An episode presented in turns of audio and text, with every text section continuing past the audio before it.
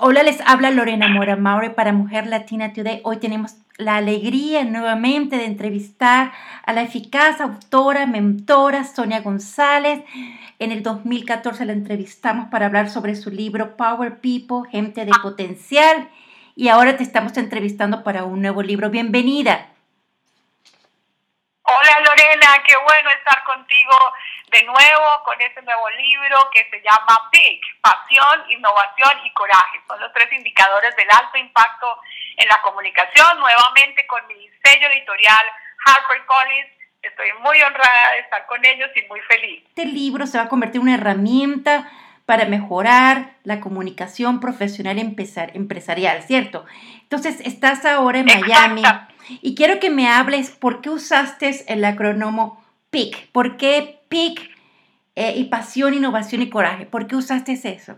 ¿Y cómo qué te inspiró? Bueno, mira, porque llevo, llevo muchos años investigando la competencia de la comunicación para las personas, para los altísimos ejecutivos, para la gente en las maestrías de universidades y en medio de la, de la investigación eh, escribí las tres, las tres componentes que me parece que determinan que una persona cause impacto cuando, cuando transmite un mensaje hablado o escrito. Y cuando escribí pasión y luego innovación y luego coraje, eh, estaba, estaba ahí el acróstico que dice PIC.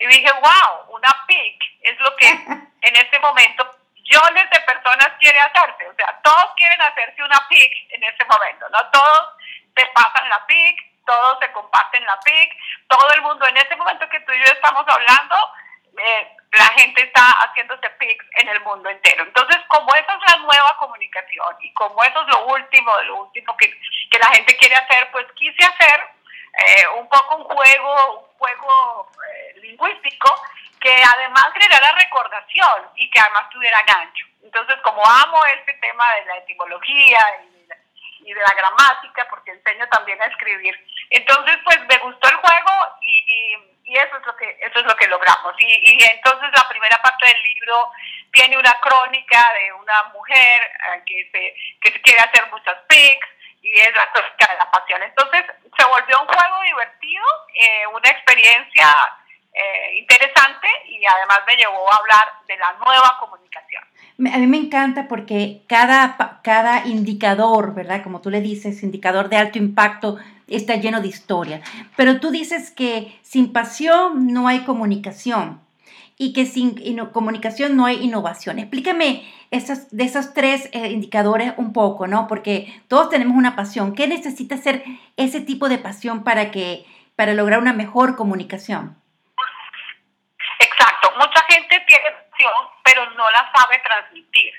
La cosa es cómo la transmitimos, cómo la proyectas, ¿no? Entonces se necesita realmente amar aquello de lo que estás hablando. Digo que sin amor no hay pasión y sin pasión no hay comunicación. Enseño en, en, las empresas a donde entreno y en universidades que debes amar el producto, amar la compañía, amar la entidad donde estás para que realmente puedas convencer a la gente. Entonces, uno proyecta eso. Me llama la atención, por ejemplo, eh, que cuando investigué la palabra pasión no tiene que ver con la emoción y la hilaridad.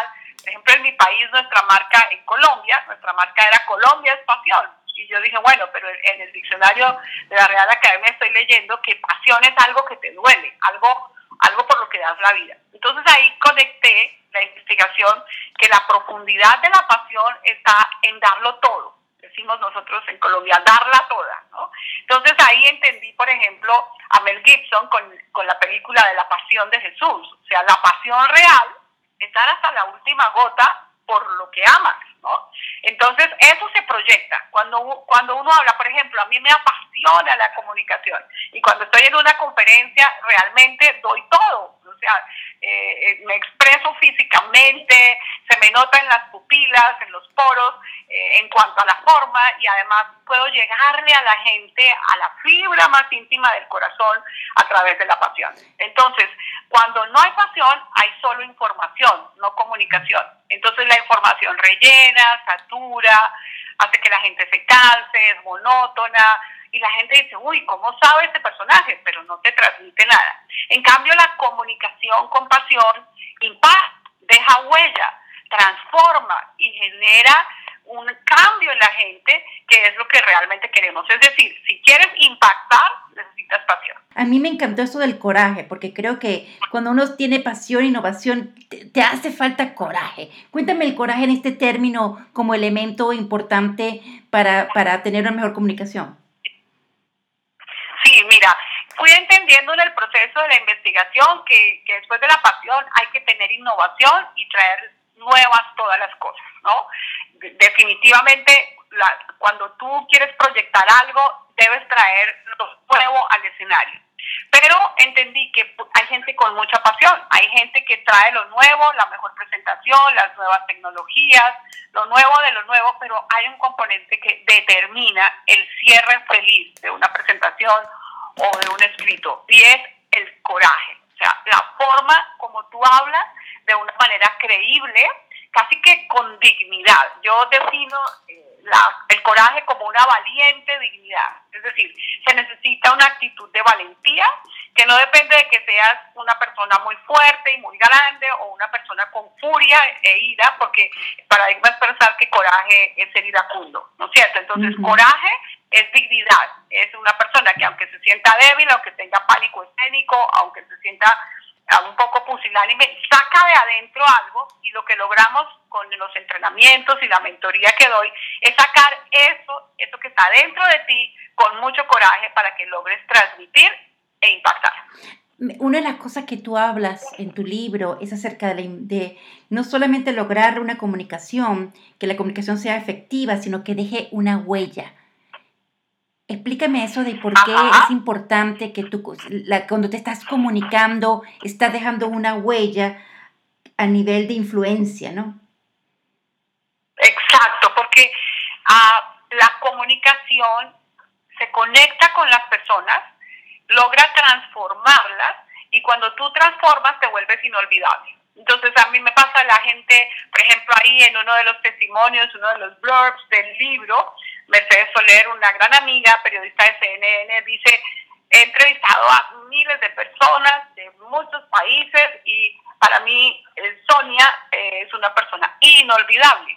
Y entonces eso es muy bonito que te pase. Uno se vuelve inolvidable cuando realmente proyecta pasión, innovación y coraje. Cuando tú tienes el pick, lo que digas se vuelve inolvidable.